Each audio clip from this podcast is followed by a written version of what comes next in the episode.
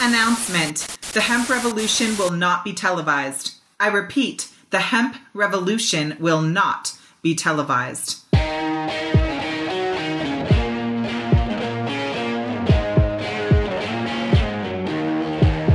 Welcome to the Hemp Revolution podcast, the global hotspot for the buzz and the cannabis. You can hear the stories of the green rush from the dreamers who are writing the rules, innovating the business, and changing history forever. Immerse yourself with the fascinating stories from the leaders in the hemp health revolution to learn how we are changing the game forever. Introducing your hosts, James Brinkerhoff and Sonia Gomez.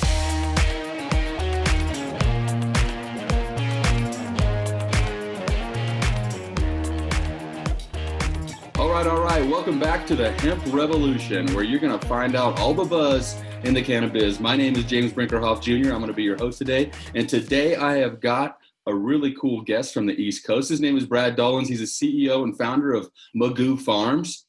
Prior to farming, Brad managed and consulted for Source Pharmaceutical production facilities. He grew up in the mountains of Western North Carolina and enjoys the many activities the area has to offer. What a beautiful part of the country. And thank you very much, Brad. It's nice to meet you. Nice to have you on the show. Thanks for having me here. It's nice to meet you as well. Yeah, you bet. So, Brad, tell us a little bit about your journey here that brought you to the hemp industry. Well, it's it's been sort of a long going journey for me. I've always had a, a bit of a passion for cannabis in general. You know, it started back when I was a teenager, and um, by the time I got to college, you know, I was writing research papers on it and such like that and it was a field that I always wanted to work in. And I had a few opportunities that came along the line for me to move out west to, to be able to work in the field, but they weren't high enough paying to start to justify the move across the country. So I, you know, hadn't really jumped into it yet. And after leaving uh, the industry I was in, which was, um, you know, pharmaceuticals, you know, I, I, consulted for a few years and decided I wanted to start a business of my own, trying to figure out which one I wanted to, you know, to open because I have several that I want to do and got really close to doing one of them, like to the point where we were looking at real estate, et cetera, et cetera. Uh, decided to back out last minute that it wasn't going to be viable for the area anymore from a, you know, just a business standpoint. And last minute decided to start a farm, you know, doing microgreens. Microgreens are pretty unique little, you know, niche industry. I like the fact that they're very healthy for people. You know, uh, some of them can be up to 40 times more uh, nutritional value than their you know adult counterpart. So it's you know getting into that really is it's it's got a feeling that's just different from other things when you know that you're doing something that's that's helping others, even if it's only on nutritional value, you know, such as food. From there, that allowed me to be able to get into my you know my hemp growing license and farming it and such like that. And you know, I got my processing uh, license actually before I even got my farming license. So I started processing it I invented my my method of processing, which is pretty unique. No one does what I do at the moment because I invented a machine that's part of my process. So oh, wow. it's yeah, well, it's it's pretty unique. Tell us a little bit uh, about that. So so let's so wait, let's recap real quick. You were wanting to get into the industry. You your background is from pharma, right? Your background yeah. is from. Pharma. Yeah, I used to manage Source Pharmaceutical plasma donation centers. Okay. So, you know, it's uh, plasma donations are a really niche industry as well. There's only a, you know a handful of companies. They get a really bad rap, unfortunately, when they really shouldn't. You know, and it's because oftentimes a lot of people who do go to donate plasma are people who need money. So you know, you don't get necessarily, you know, like every not everyone who goes there is like comes off as like being very presentable. Yeah. And oftentimes they, you know, they can have some issues if they're in a problematic area and they get a bad rap, but they shouldn't because you know, as with anything, it's it's a fairly good mix of, of crowd in terms of the donation population and such like that. And for the most part, they really don't have the type of problems. It's just that that's what people speak about. But everyone gets plasma donation products. Most people don't realize that they're plasma donation products.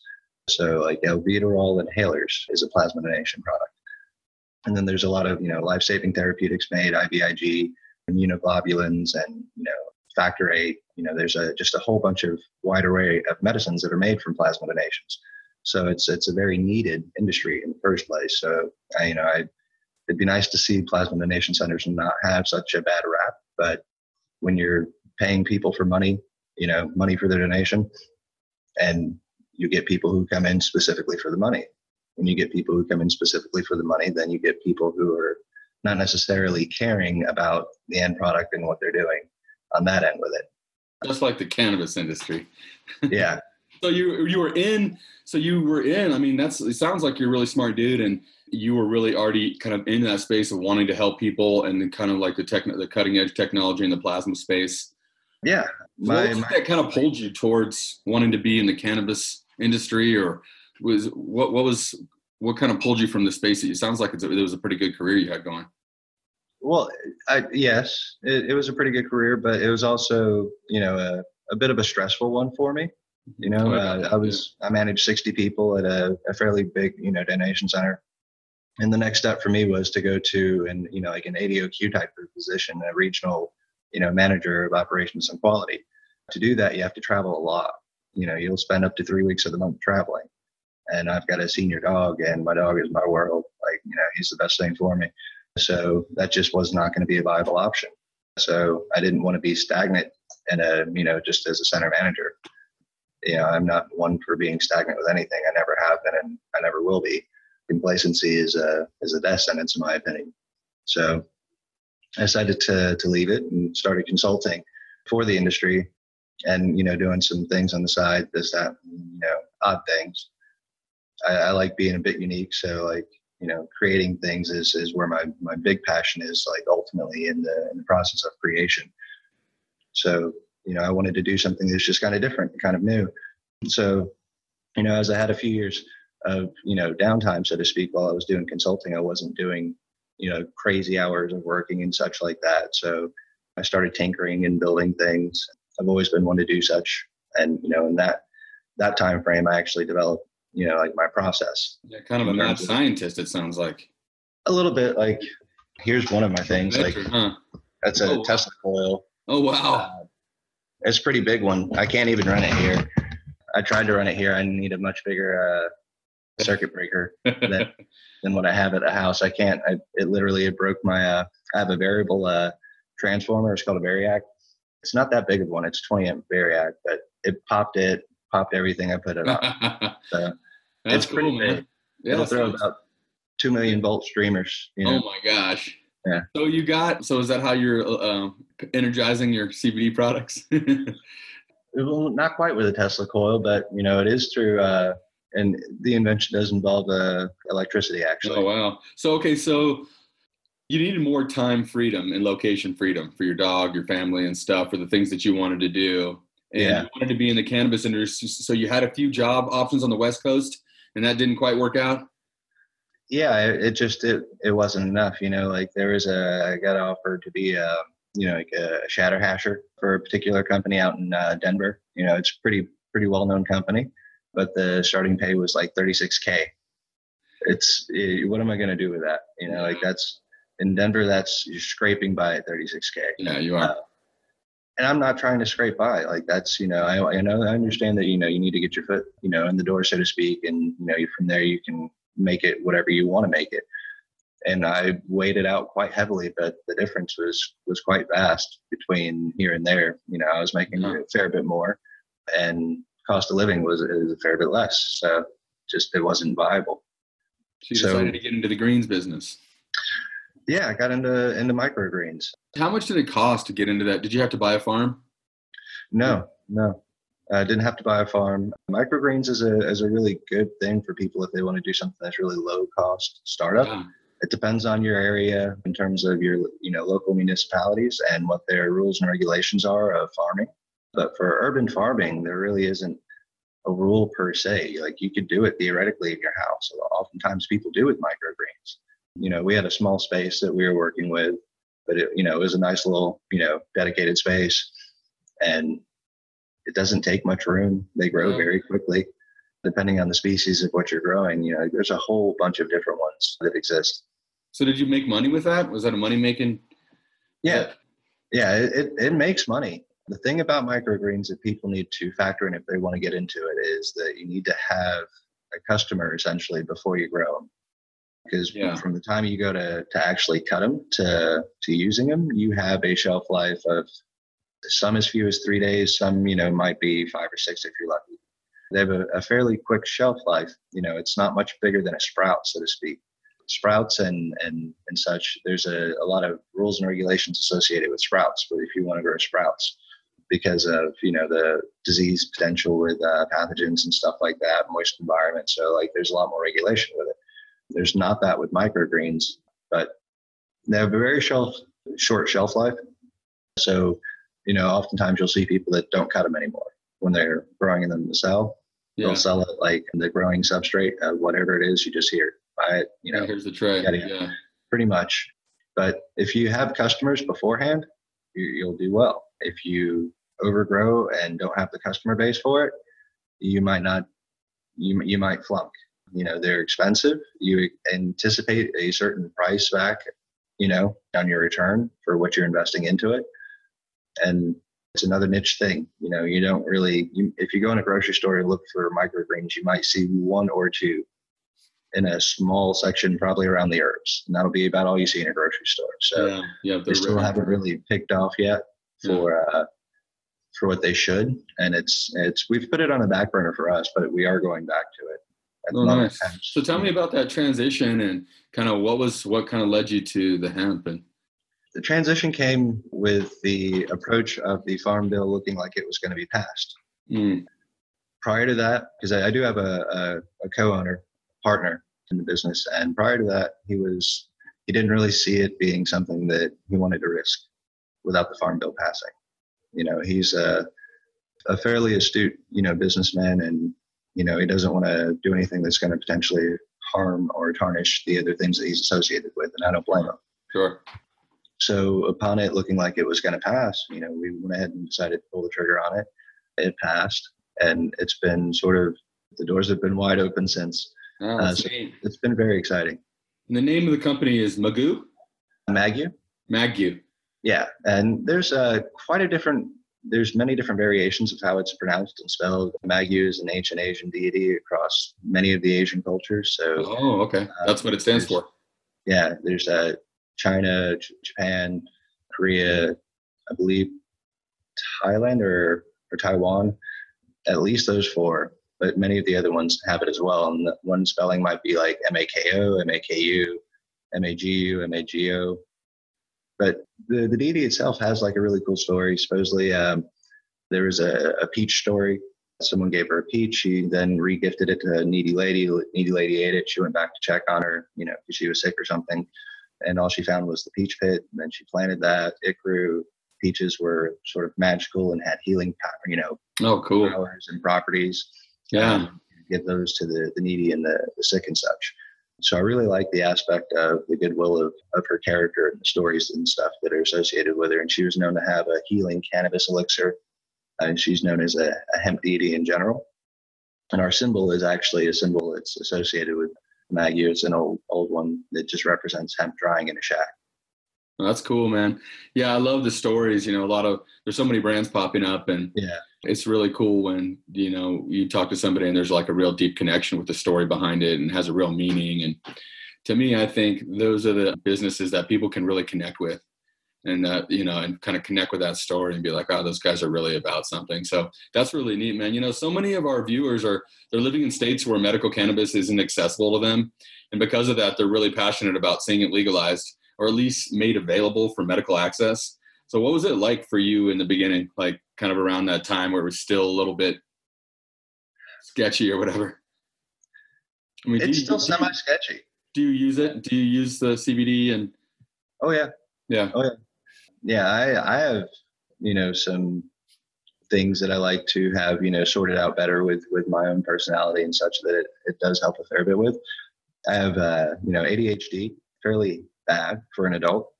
You know, I'm a wiry person, you know, constantly go, go, go. You know, I have a hard time sitting still and I talk incredibly fast and I have to think to slow that down. Yeah. Uh, so, you know, CBD products do help me with that. They help me sleep at night. Oftentimes it's hard for me to sleep just in general. Uh, you know, the brain's kind of hard to shut off. So I do take it in in in the nighttime to to help me actually fall asleep, and it helps me tremendously with that.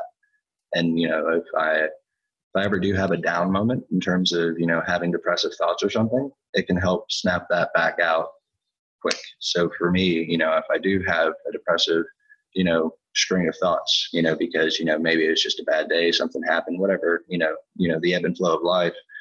I don't like having negativity around me or on me, so to speak. So, you know, if I have some depressive thoughts that seem to be more than just a blip, then I'll just go ahead and go to my uh, my little CBD oil bottle. I, I like the, the oil that I make. Hit a dropper of that, and five ten minutes later, I'm back to my groove. You know, on about business. That's awesome. Um, and it, yeah, it's and that's that's a real benefit to a person who's in business or is busy and has to focus on work and doesn't have time to really dwell on things. And people shouldn't anyway. You know, dwelling on on negativity is is only going to do worse. So anything that can help, you know, snap people out of that, you know, people would find beneficial. I mind you, like this is what I use it for personally. You know, I obviously as a company we can't make medical claims, which I I really hope that that changes someday. We're gonna aim to set ourselves up in a way that maybe we can someday make medical claims. But you know, laws will have to change. Trials and stuff. To be able to do that as, as a company. Well, it's yeah. really cool to hear your hear like you know how the hemp is helping you like in your everyday life. And i think it's huge for just i mean that's pretty much what i do. And if you don't know anything about my dog my yeah, dog. yeah, yeah, I heard I heard it's great for animals, and I know my dad's dog when it was getting towards the end of his life, he gave him a lot of THC because he had sore hips and kind of like arthritis yeah. or whatever, and that dog lived like another year and a half and felt a lot better. So that changed. And my dad was really conservative, so that changed his whole mind on the plant. But just the education that's all, pretty much what we're all about over here is getting yeah. this education out. And we do that through telling stories like yours and a lot through video and articles. But continuing to show people that like this is helping us focus and concentrate and stay positive and stay in balance. It's not like taking us away or making us stare at the ceiling or or you know all that kind of stuff you know and there's very like high the opposite and I tell people like I have a seven figure business and I'm, I use cannabis products every day and yeah. I'm so, and I'm so focused and I get so much production done for some. And I have a small business, like very few employees, and and so you know they're like, yeah, you're crazy, James, but I, I continue to bring these stories out, and there's very high level people that are using this stuff, and it helps them, you know. Well, cannabis in general has always had a very negative con- connotation to it from a, a public standpoint, at least since the you know 30s or so. And what's funny is hemp is actually what really caused marijuana to become illegal in the first place. It really wasn't marijuana, it was hemp crushing the paper industry. Right. So they wanted to associate it with something that people would see as bad. So they named it marijuana because of the that was the Mexican word for it. So they wanted to associate it as with the negative connotation of, of Hispanic people at the time. Like there's a, a big whole whole side side note with that. I'll, I'll get off the soapbox before I step up. But you know, it's personally I started using it when I was very young, and for people that say that it, it inhibits you, I would argue, okay, I, as a teenager, you know, I used it daily from the time I started pretty much when I was only 12 throughout my entire teenage years. But yet I started college full time at 16. It really doesn't inhibit you the way that people think it does. If people want to be lazy, they're going to be lazy regardless. You know you can't blame the substance for making them lazy. That's completely a person's own will and or lack thereof. Right. So let, let me ask you another question. What what keeps you in the industry when people are you know a lot of people are, are flooding in? I know there's people are dropping out every day. You know what's what's your mission in your work what, why do you do what you do you know the higher purpose of all this for us the higher purpose is actually quite far reaching. I feel like we're still at our in a baby stage for us. Like we, you know, we're a young company in the first place. We're still within our first year, but we are growing rapidly for that matter. And we're doing things pretty differently. And we're going to continue to do things differently. So we are in the process of also expanding. And that expansion is far reaching. It's not just hemp. You know, we're expanding research because we, we, we're currently doing research as we're growing. So our own grow is personally like all indoor. Like if we do grow outdoor, it'll only be in terms of for us, you know, for research purposes, textiles, something like that, or you know, we'll if other people want it, you know, we'll sell it to other people, but it's not going to be used in our own human consumption products. For that, we only you know use indoor. I only use trim flower for our products. I don't use biomass. You know, we're solventless. You know, I'm yeah, and I I could charge a lot more considering that. You know, it's a lot Oh, more costly for for me initially on on the the starting product. Hand trimmed flower versus you know biomass are two completely different prices when you're talking hemp. Like there's a big difference. Oh yeah, 'cause my, my buddy's got three million pounds ready to go in the field, and Yeah. you know we're talking twenty bucks a pound or something. You know, it's like Yeah, and that's as biomass, I assume, right? yeah, Where gonna fill it all up. Yeah, and when you're talking like the last purchase of flower I did, you know, is over four hundred dollars a pound, yeah, and that was like you know a good deal for that matter. You know, I was kind of happy with that price. And now what we're going to be doing is it's it's been tough for us to find the type of quality that I want to work with. I'm super finicky about quality. Always have been. I don't like things to to be subpar. I'm kind of I don't know. My thought process just in general with life is that regardless of who you are what you're doing, it can always be done better, even if it's so minute that it might be immeasurable, so to speak, but it can always be done better. Hmm. And I like to keep that thought process, especially in business. So with quality, that's something that really stands out and makes, you know, a difference. So we're growing right now. I have quite a few plants. I don't know, around a thousand plants growing indoor. And this is our first grow. It's our bit of a research facility at the moment. We're testing several, several, several different lights to see what are going to be best for us and our purposes. And it's exciting to see what's going to happen. So as we go to expand, though, we're going to be introducing some newer techniques that really aren't being utilized yet. And we're also going to be reaching out into different research areas that are not really being done yet either. Oh, that sounds sounds pretty exciting. What drives this research? Like, what is what what is bothering you that you need to figure out? Oh, I man, everything. So I originally went to, to school for medicine. I was biology pre med for, and I wanted to be a research physician. That was what I wanted to do by trade. I got into medical school, had issues getting loans, so I didn't end up going. So that's what stopped me from being a doctor. But that's what I wanted to do initially. And now it's I'm just old enough. I don't really care to go back to school for medicine. You know, if I want to learn something, I can learn it up really easily. You know, I can go and look it up, read about it, learn it, etc. I don't need another degree at this point.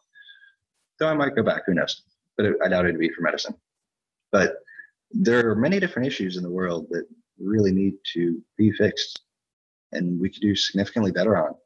So our energy needs, our food needs, our our mental health, specifically here in America. You know, everybody wants to talk about gun gun control. Who's talking about mental health? Yeah, Look at all these different places that have guns. They don't have our issues. You know, we have some issues in America. So it would be really nice if we could get to a point where we're addressing those issues from a logical standpoint and not putting foolish politics into something. You know, people are all, oh, it's left, it's right, blah, blah, blah. Who cares about any of that? Like, what's better for, for us as a whole and what's better for people, what's better for humanity? Caring about each other the way that you know you should. You see somebody that has mental health issues, like they need help. You know, try to get them help if you know them. So, you know, the the endocannabinoid system, I think, is a way that a lot of the, you know, mental health issues could be from a personal standpoint, not a business standpoint. I think that that's how, you know, we could really start making progress towards better mental health in America. it's a Uh, great it's something start, isn't it? very it's very renewable so we can access it in a large scale you know and it's something that really would help more people than not even if they don't realize that you know there's something slightly slightly off within them it's funny the way that it affects you like i don't know it's hard to describe i think to a certain degree there are things about yourself that you don't really necessarily realize until you, you know you have an experience with something. And then you know you'll have a, a bit of a, an epiphany. You know you'll oh i didn't realize that i did that or i didn't realize that that that was actually bothering me or whatever. And uh you know my personal experience with using cbd is that i did not realize that you know i was a bit more depressed you know at times than i thought i was. Wow. It was with just taking it you know on a random thing that you know I, that it clicked for me that that made a, an instant difference and i was like well Do you keep track of all this data, like that you're doing? Like, do you do specific kind of like trials on yourself, or are you doing that kind of research where you take one, you take one that's like maybe a placebo or something, and then take, and then for seven days, and then take the real CBD, and then you ever try? No, I haven't kept track of that with myself as you know, that would be science. It's, I don't know, to a certain degree, that's not great science. You know, it'd be very uh, opinionated from, you know, me doing it with myself. Now, mind you, all science is self experiment. Yeah, well, it's yeah. a cool, it's a kind of a cool test if you don't have a lot of money in a big test group. I know, I know different formulators and, and different patients and clients of ours, they've been testing it on themselves, like before they work out or after they work out and they try to they start and they, they tell me they notice the difference like if they're not taking it yes. And it's kind of subtle and, and they've told me that sometimes you got to take it for three weeks or four weeks and the things are subtle. It's like you stop feeling those things that you used to feel like different little pains and different just little strains and stuff but it kind of takes a minute for it to really like build up and be this consistent like you're it's kind of like you're nourishing your endocannabinoid system and it gets to a point of balance depending on the user right how, how imbalanced they are. Correct you know, and that gets into the aspect too of like isolate, broad spectrum, full spectrum, etc. All of our products are full spectrum. Yeah, and tell me some more about your products. So currently, I, I make oil. I use MCT, coconut-based MCT as our carrier oil. We are going to be, you know, expanding to have another one that's not going to be coconut-based, so that people who have coconut allergy issues will be able to use them as well. So that's going to be one of like, you know, the the next line of products coming. But our products are very full spectrum. But um, my method's what's unique about it, and in all honesty, it's still in the process of like the research of how exactly it's doing it with the actual cannabinoids. Mm. Um, so it, the process itself will decarboxylate and infuse it into the oil, and it does so in a way that keeps all of the CBD in terms of respective percentages, but it actually does not pull over quite all of the THC equitably. So for some reason, it actually works better for CBD than it works for THC. And I don't know why, to be honest. So that's that's very fascinating for me. We are going out for our USDA organic certification as well for processing and for growing. Nice. So Can you tell me a little bit about the process. You don't have to give away your secrets, but how about a little bit about how is how are you pulling the oil from the biomass? I'm trying to think of what I can say that wouldn't be something that that I'd be giving it away because we're not going to patent it. You know, I was going to I was going to patent it, and then I thought that that would be more foolish than not. There are certain places in the world that don't care about U.S. patents, and they will take it. And once it's public knowledge, it's public knowledge. So unless I intentionally leave out something in the patent, then it could easily be stolen by you know foreign places, so to speak. And they do that left and right you know, I ended up I've spoken with a patent attorney about it and a couple other different things that you know I mm-hmm. want to patent in terms of like. So you're just going to try to keep it under wraps. For now, it's something that until we decide whether or not we're going to utilize it for processing for others, or if we're going to just do you know remain you know like the standard methods for processing for others, then you know it'll be kept under wraps. If we start doing it for others, then like you know I'll go ahead and let yeah. people what we're doing. We'll probably. It's got it's got no solvents. Is that the deal? There's no. No. No solvents. Nope, no, no. Water? No. Wow. It's pretty unique. That's cool, man. And now I'm intrigued. I'm like, I want to know what's going on. Well, I, t- I took a particular piece of equipment that is not typically used for extraction in the first place, and it's what holds my, you know, my mass. And from there, I've modified that machine, or it's not really a machine. That's just a piece of equipment, so to speak. I've modified that, made it a machine by by adding a device that I made. So it's a homemade device, and from there, the that collective machine is what does my extraction, and it's very unique. So I think it's something that a lot of people would like to have. So we are pondering as to whether or not we want to to sell it. Get in the equipment uh, business, man, the, get into the uh, picks and shovels pieces industry. Potential. I mean, we're, so we're looking at equipment what, business for other things as well. What does these products do that other products don't do? What is, have you tested it against alcohol, ethanol extraction? Have you tried it against supercritical? What are these products known for? I mean, without, I know we can't talk about claims, but you're mainly just making an oil, right? You're making a pure oil. Anything yeah. else? Yeah. So uh, I also make our Maggie's gift. So the products that we make, we call it Maggie's gift as our house brand, so to speak. It's by Magu Farm. So we make a pain 300 and a repair 300. They're both topical balms. So Oh, okay. more towards like, you know, a, a relief, so to speak. You know, people use it on after workouts on their, their muscles or whatever, you know, wherever they feel like is, you know, a touch on the achy side that they might want to, you know, step up a bit from, you know, personal perspective, not from company perspective. And then the repair is, you know, it's again tricky wording on trying to keep it from stating medical claims. It's more geared towards personal story, not business story. Personal story. I had a friend of mine, her son has eczema. And, you know, she was telling me about the issues that she had been having with trying things that are supposed to work for eczema that aren't working. Mm. And she wanted something that would work that was also a natural base. She doesn't like chemicals or anything like that. Her son was vaccine injured, unfortunately, as an infant, and ended up with dyspraxia from it. So, you know, he's got some sensitivities that she's very aware of. And, you know, she's very picky in terms of what she gives her son at this point.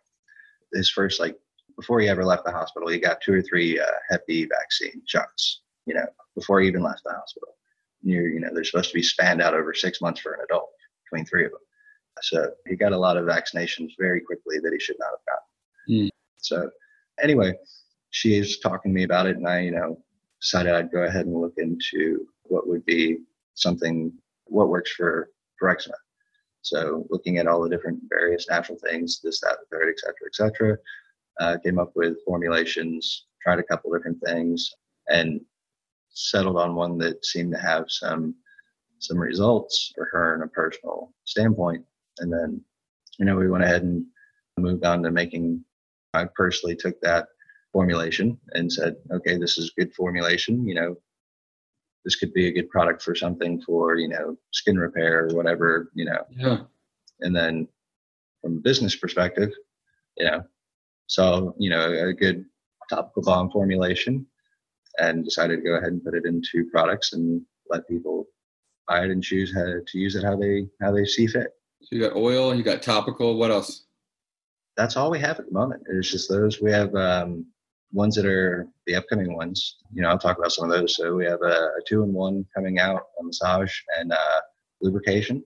Oh, cool. Uh, so like you know, a massage lube type thing. So that'll be coming out around the beginning of the year. Also around the same time, we're going to start having some solventless smokable products. Wow, that's what that's what I like. Yeah, we're going to be doing some some live products. So cool, man. um, you know, I, I'm pretty excited about that. So you're gonna um, freeze it. You're gonna flash freeze it right when you harvest it, and Yeah. that's what we that's what we do in Colorado. We flash Yeah. freeze it less than less than like half an hour after it's cut. Yeah. And then we make ice hash, and then we Yep. mechanically separate it. Yep. Yep. we'll be doing that. Sweet.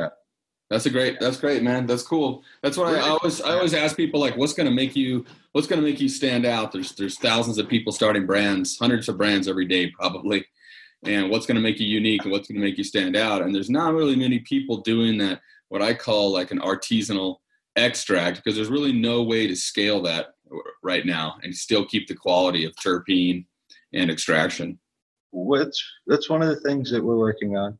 scalability. Yeah, you know, initially it'll be for just us, but I've got some ideas and some you know some machines that need to be tested, and if they work, then I will be smiling quite bigly. Because we, can talk about, we can talk about a Colorado license for our THC facility that my family Oh, has yeah. Yeah, because if if that machine works like it needs to, then we will be selling that, and it's Yeah. basically you know a very scaled version of boutique artisanal type of Wow. You know solventless products. I love it because I'm always thinking about the masses and you know I, I see when I like go to the store I see the kind of CBD it's like from stalks and stems and it's Yeah. not it's not like the oils that you get from the flower and and and so I, I know that the masses are out there they're like looking at all these everything says CBD on and it's just hard to it's just hard to kind of figure out where's the med what's the real medicine which one's activated like which one's really has it's going to do something and Yeah. So that's cool. This is the kind of medicine that that works. And I've been a patient. I've been a grower, and I've done you know like artisanal style extractions and steam distillation. And but I'm also a patient. I've got Hashimoto's hypothyroid, and I've get oh. I got chronic inflammation. And the best, you know, people try to tell me to eat it and put it on my skin and stuff. And I've, I've used cannabis every single different which way, but the best effect for my kind of overall balance is these solventless resins and like vaping, yeah. Vaping them at low temperatures. And for me, it's like, it's amazing. Um, like it's like amazing. And I'm ready to rock like all day long. I'll work 12 hour days if I have that medicine. It just keeps me. So I'm always, people are always asking me and I'm like, I'm sorry, you probably can't get it in your neighborhood yet, you know, and come out to Colorado. Then I have people, I have uh, students and clients that come out here and I show them and they're like, oh my gosh, this is, we've been on the East Coast trying, just using whatever we got I'm like, yeah, it's a whole new world. Like once you wait, wait in the next few years, like all this new stuff is coming out and this, these terpenes and flavonoids and all this stuff working together is just amazing. Yeah. You know, the, the entourage effect is real. You know, it, it wasn't even like that long ago discovered for the most part. I yeah. mean, even the endocannabinoid system wasn't that long ago discovered. It was like 92, I think, you know, and, right. and that's one of the things about, you know, America and the way that we've allowed only very certain cannabis studies to be done in, in the states, you know, over the years and such. So if you want to get like some real cannabis research papers and knowledge, you know, people need to look at Israel actually. Yeah. Uh, Israel is going to have the most up to date and unbiased research papers. You know, if you look at all the research papers coming out of the US over the last 20 years on it, the majority of them are all from a negative standpoint from the very get And like, yeah, all paid for by the lobbyists. Oh yeah, all paid for. Yeah, like the the the fight against it's foolish. You know, the amount of money that we spend against it is foolish. And, you know, it's there's a whole soapbox moment associated with that as well. You know, it gets it's a very deep and entangled system of crap. And there's just no no two ways around it. Now, it, that that I do see that changing federally in the next couple of years. I could see that changing federally within the next year, for that matter. I think it's at a point now since you know more than half the country has at least medical. Yeah. More than half the country now. That's overwhelming. Yeah, the momentum is just too strong. They can't put it put the genie back in the bottle. Well, people like money.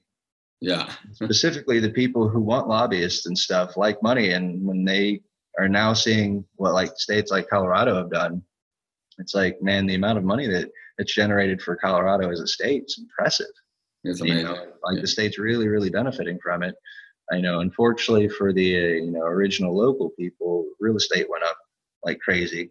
So yeah, that's one of the things that states need to do a better job mitigating in terms of if they can, so to speak. You know, so that there's not some high price, you know, increase of housing, and then locals have issues. Yeah, every, everybody flocked to Colorado. The jobs, and you know for the cannabis industry then there's like the medical immigrants that are trying to get it trying to get the medicine and you know yeah. get it to their kids get it to their family members. And then man this state is booming and it's beautiful. Like all of our parks are pristine. Money's coming into the school systems. And it's, so it's just like homeless people all sorts of stuff. Yeah there's tons of jobs here. So it's uh, it's it's like kind of inevitable that the real estate's going to go up Yeah, but I think that it happened a little quickly for it for a lot of us because I, I've you know I've got quite a few friends out in the area, and they were for a few of them they they ended up on some hard times because of it. Where you know like initially when they first moved out there, like you know this was back in say like it was like 2004 or five that one of my one of my first friends moved out there, you know, and then real estate wasn't that bad. Yep. And then you know he was struggling with finding a job you know his his degree was in like parks and rec management. So like you know it's not really it's a niche field that doesn't pay great in the first place. So you know he didn't he wasn't really making a killing for like as soon as that cost of living went up it was like oh crap rents like my landlord just raised my rent on me. you better get into the cannabis industry. Yeah oh he wants he wants in the cannabis industry like crazy. He really does. He lives down in colorado springs. I'm going to see him uh, at the end of the month here. He's getting married well, it's cool. Talk to me about, or just tell me, you know, my a lot of my listeners are interested in getting into the industry, the hemp or the cannabis side. What kind of advice do you have, and you know, and what what should they expect when they're trying to get into the business? Expect a lot of, yeah, just adversity. You know, you have to be strong-willed. the amount of shutdown that you'll have left and right from things, just trying to, to advertise and market is astoundingly frustrating. I mean, it is it is frustrating, you know, like just trying to get your products on, say something like, you know, Google Shopping, because you'll see, you know, you you'll find CBD products on Google Shopping. Try to get your own products on it. Watch how hard it is. Yeah, it is incredibly hard to do. You can remove CBD from all of your labeling, all of your hashtags, et cetera, et cetera. Still won't. Like there's there's certain aspects that you have to, and that's another frustrating thing is that you know you'll see companies that are clearly they seem to be very clearly mislabeling intentionally so that the products can be on there where it'll say you know hemp seed oil but it'll still have a thousand milligram on it or something like that. Yeah they are. You know yeah. what i mean? And there's just there's a lot of, of shadiness going on. I don't like you know i don't i don't want to do that for us you know so i call it ours what it is. It's a, a hemp flower solventless oil you know if you go to our website and our product descriptions you know we have our lab results in there where you can look at our lab results where we use CannaSafe for our lab results at the moment and uh, we also have used still uh, Steep Hill as well you know from iso accredited labs and exactly see what the cannabinoids are in there so yeah. you can see that they are the thc CBD, CBN, you know, all, all of the various cannabinoids. You know, it doesn't have quite all of them, but ours is full spectrum and it's got quite yeah. a few. So tell me where, tell everybody where can we find your stuff? Where, where, where do we look for you? Where do we follow you on social media? So you can find us at uh, magufarm.com. And then we're also in quite a few stores nationwide. We're with a, a pretty big distributor. We got on only a few months after being, you know, being in business, had some meetings and showed them our stuff. They were a big fan of it to begin with. You know, you can smell our oil and tell that it's made from flower, that it's a bit different from the other stuff. And the fact that we are different, you know, we're not a distillate based, you know, oil, which is the majority of companies. And, and I'm not knocking them, you know, we'll probably end up making distillate based oils, at least for other people, maybe even for like a sister brand of ourselves, because some people don't want to, you know, to have chlorophyll, which ours does have chlorophyll. Okay. I think that for me personally, I find that to be one of the medical benefits that I like in what I take. For sure. So, you know, I find it to, I really want a full spectrum when I'm using it personally. So I, I keep that to the, the line of, of our brand currently for Maggie's Gift, just because I feel like that's the most whole and natural, you know. Yeah, I like it, man. Can't wait to try it. You have to you guys will have to send me a bottle for testing and yeah absolutely and that's absolutely. cool we've you know the, on the marketing thing we've really kind of hacked the code there and we figured out how to build massive audiences on social media and yeah. not try to not try to be a cbd brand and then really pull all the leads off of social onto email and other other channels where we can then show them our offer on channels that we own so right. we've, we've been able to acquire 500 customers in three days 300 nice. customers, you know, overnight for somebody else just by building these, you know, really delivering lots of content, valuable content, connecting with our audience, and then delivering up solutions, asking that they be interested in looking at some of that stuff. And I think we're finding now is, you know, we've been shoved products down our throat for the past 30 years. And I think we're seeing trends of people or, or they want to connect with real people.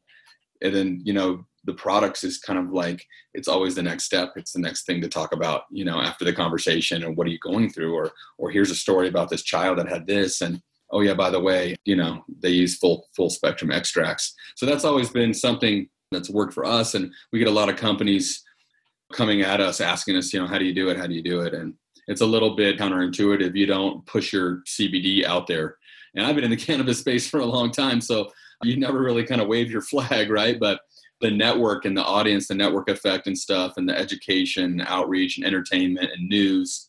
The back end of it is like they inquired to me. They asked me like, "What's the best products?" I know you guys are interviewing all these people. Where are the best products? Yeah. So you know, engaging an audience, you know, different ways of marketing. You know, there's there's a lot of barriers. Banking, merchant processing accounts. You know, manufacturing. It's a lot of yeah. tough, a lot of things in our industry that's you know it's kind of it's cool there's a barrier of entry a lot of people don't come in here and there's guys you can see really quickly there's guys coming in with big briefcases full of money looking to cash in looking to buy acquire build sell off all this kind of stuff and then and then but the majority is people with a passion like yourself that have a story that's really the majority of our industry Now we hear about, you know, these big companies, Canopy and Aurora and Acreage and all these big companies making big moves and doing what Wall Street does, you know, really um, pumping up their stocks in order to sell it all off. But those guys are the minority. The more and more people that I go across and my whole team, I've got a list of all the, of all the CBD brands in America and I've got a list of all the retail stores that open and I just keep adding to it. And more and more, it's just guys like you and me who had an experience with this plant and a real passion and want to get out there and help people and change the way things are, you know, change the way big pharma's been selling us all these opioids and pills and, you know, one pill for this and then another pill for that and then another pill to deal with those side effects. And then, you know, and yeah. so, and so it's really, it's a passion movement. So it's been awesome to hear, hear your story, how you're doing things. You're kind of, you're really unique in the industry. You know, you're the solventless. That's what kind of what I do in the THC in the THC side. We grow with Korean natural farming, no fertilizers. We make all the inputs ourselves out of microbiology in the forest and down by the river. Or we use fish and we, you know, we mix fish with sugar and it breaks it down into an amino acid. And so we make our own inputs there. We build the soil. It's no till. We're not tilling the soil. It's just a growing like microbiome. The whole soil is like one big living yeah. And then we harvest the we harvest the cannabis and we freeze it immediately. We cryo freeze it, and then we take you know zero parts per million water, uh, reverse osmosis, distilled water, and we pull the resin and all the cannabinoids off with ice and that cold water, and then we we sift that right with silk screens, and then we put it into a vacuum freezer overnight and vacuum freeze it. Then we pull it out, and it looks like white sand. I mean, it's yeah. frozen and it's like sand. And then we put that in a, we press that in a mechanical press from the guys at purepressure.com. Yeah. So, so that's kind of how we do things. And I've been kind of in the organic growing and I had a, a, a skincare and herbal business and I used to distill essential oils in Northern California. I spent a lot of time in Humboldt. So my whole growing, my whole growing up in the industry was around older hippies, Vietnam vets, the guys that were really pioneered the industry yeah. were my teachers and until I came out to uh, Denver in 2009 and started one of the first legal licensed dispensary cultivation and distribution companies in the world. We got our license, and I found out about big business and I found out about retail. And I'd been up in the mountains, you know, doing these big cultivation and processing projects with people up there in the medical side of things and getting into retail and big business and all the real estate stuff. That was like a big shock to me. So I'm really, you know, I'm just really passionate about telling stories like yours, getting it out there to the world, to all my listeners, letting people know like there is a lot of room in this industry. Don't be scared of these big, huge companies. People value other people and their stories and what they're doing with their companies. So I think it's really cool what you guys at Magu are doing. So you guys can find it. What's the website again? MaguFarm.com, M-A-G-U-F-A-R-M.com. Cool. And any handles, Facebook, Instagram, people should follow you? Yeah, we're on uh, Facebook, Instagram, Twitter. I believe Facebook is at magufarm.co. And then uh, Twitter and Instagram, you can just, you know, Magu Farm and we come up pretty quickly. Awesome. Well, you've heard it. And today has been a cool convo with Brad Dollins of Magu Farm. Man, he's got some cool products. You guys go check it out at his website.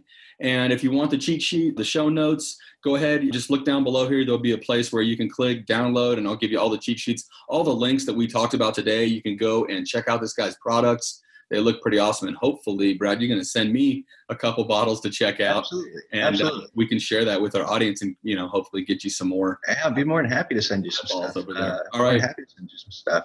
Local smoke shops would probably be a decent place for someone to look for us if they want to try to find us locally. And if Are you not, Colorado? Yeah, like just any local smoke shop because our distributor service is like 5,000 nationwide. So the odds of a local one having it or having access to it from their, you know, the distributor would probably be pretty high.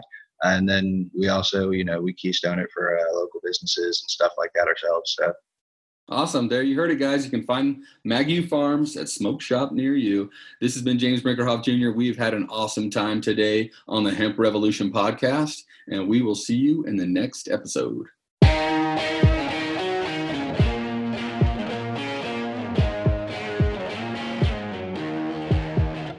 Thanks for listening to another Rockstar episode of the Hemp Revolution podcast. I'm your host, Sonia Gomez, and just for you, we took notes on this episode along with the links and other resources mentioned inside of today's show. Get them for free right now by going to theemeraldcircle.com. Now, if you want more on this, please subscribe to the show on Apple Podcast or wherever you like to listen, and you will be automatically entered in to our dun, dun, dun, monthly giveaway where you can get swag bags, all kinds of cool gifts and discounts from our guests, and exclusive offers that are only mentioned right here in the Hemp Revolution podcast. I can't wait for you to share this with your friends. With your help, we've been able to impact millions of people's lives around the world with the truth about hemp and cannabis. And we know that you love us so much that you're going to leave a review and rate us right now on your favorite platform to absorb content just like this. Now, we challenge you to dream big and love the life that you live. Thanks so much, and we hope to see you on our next episode of the Hemp Revolution podcast. Ciao for now.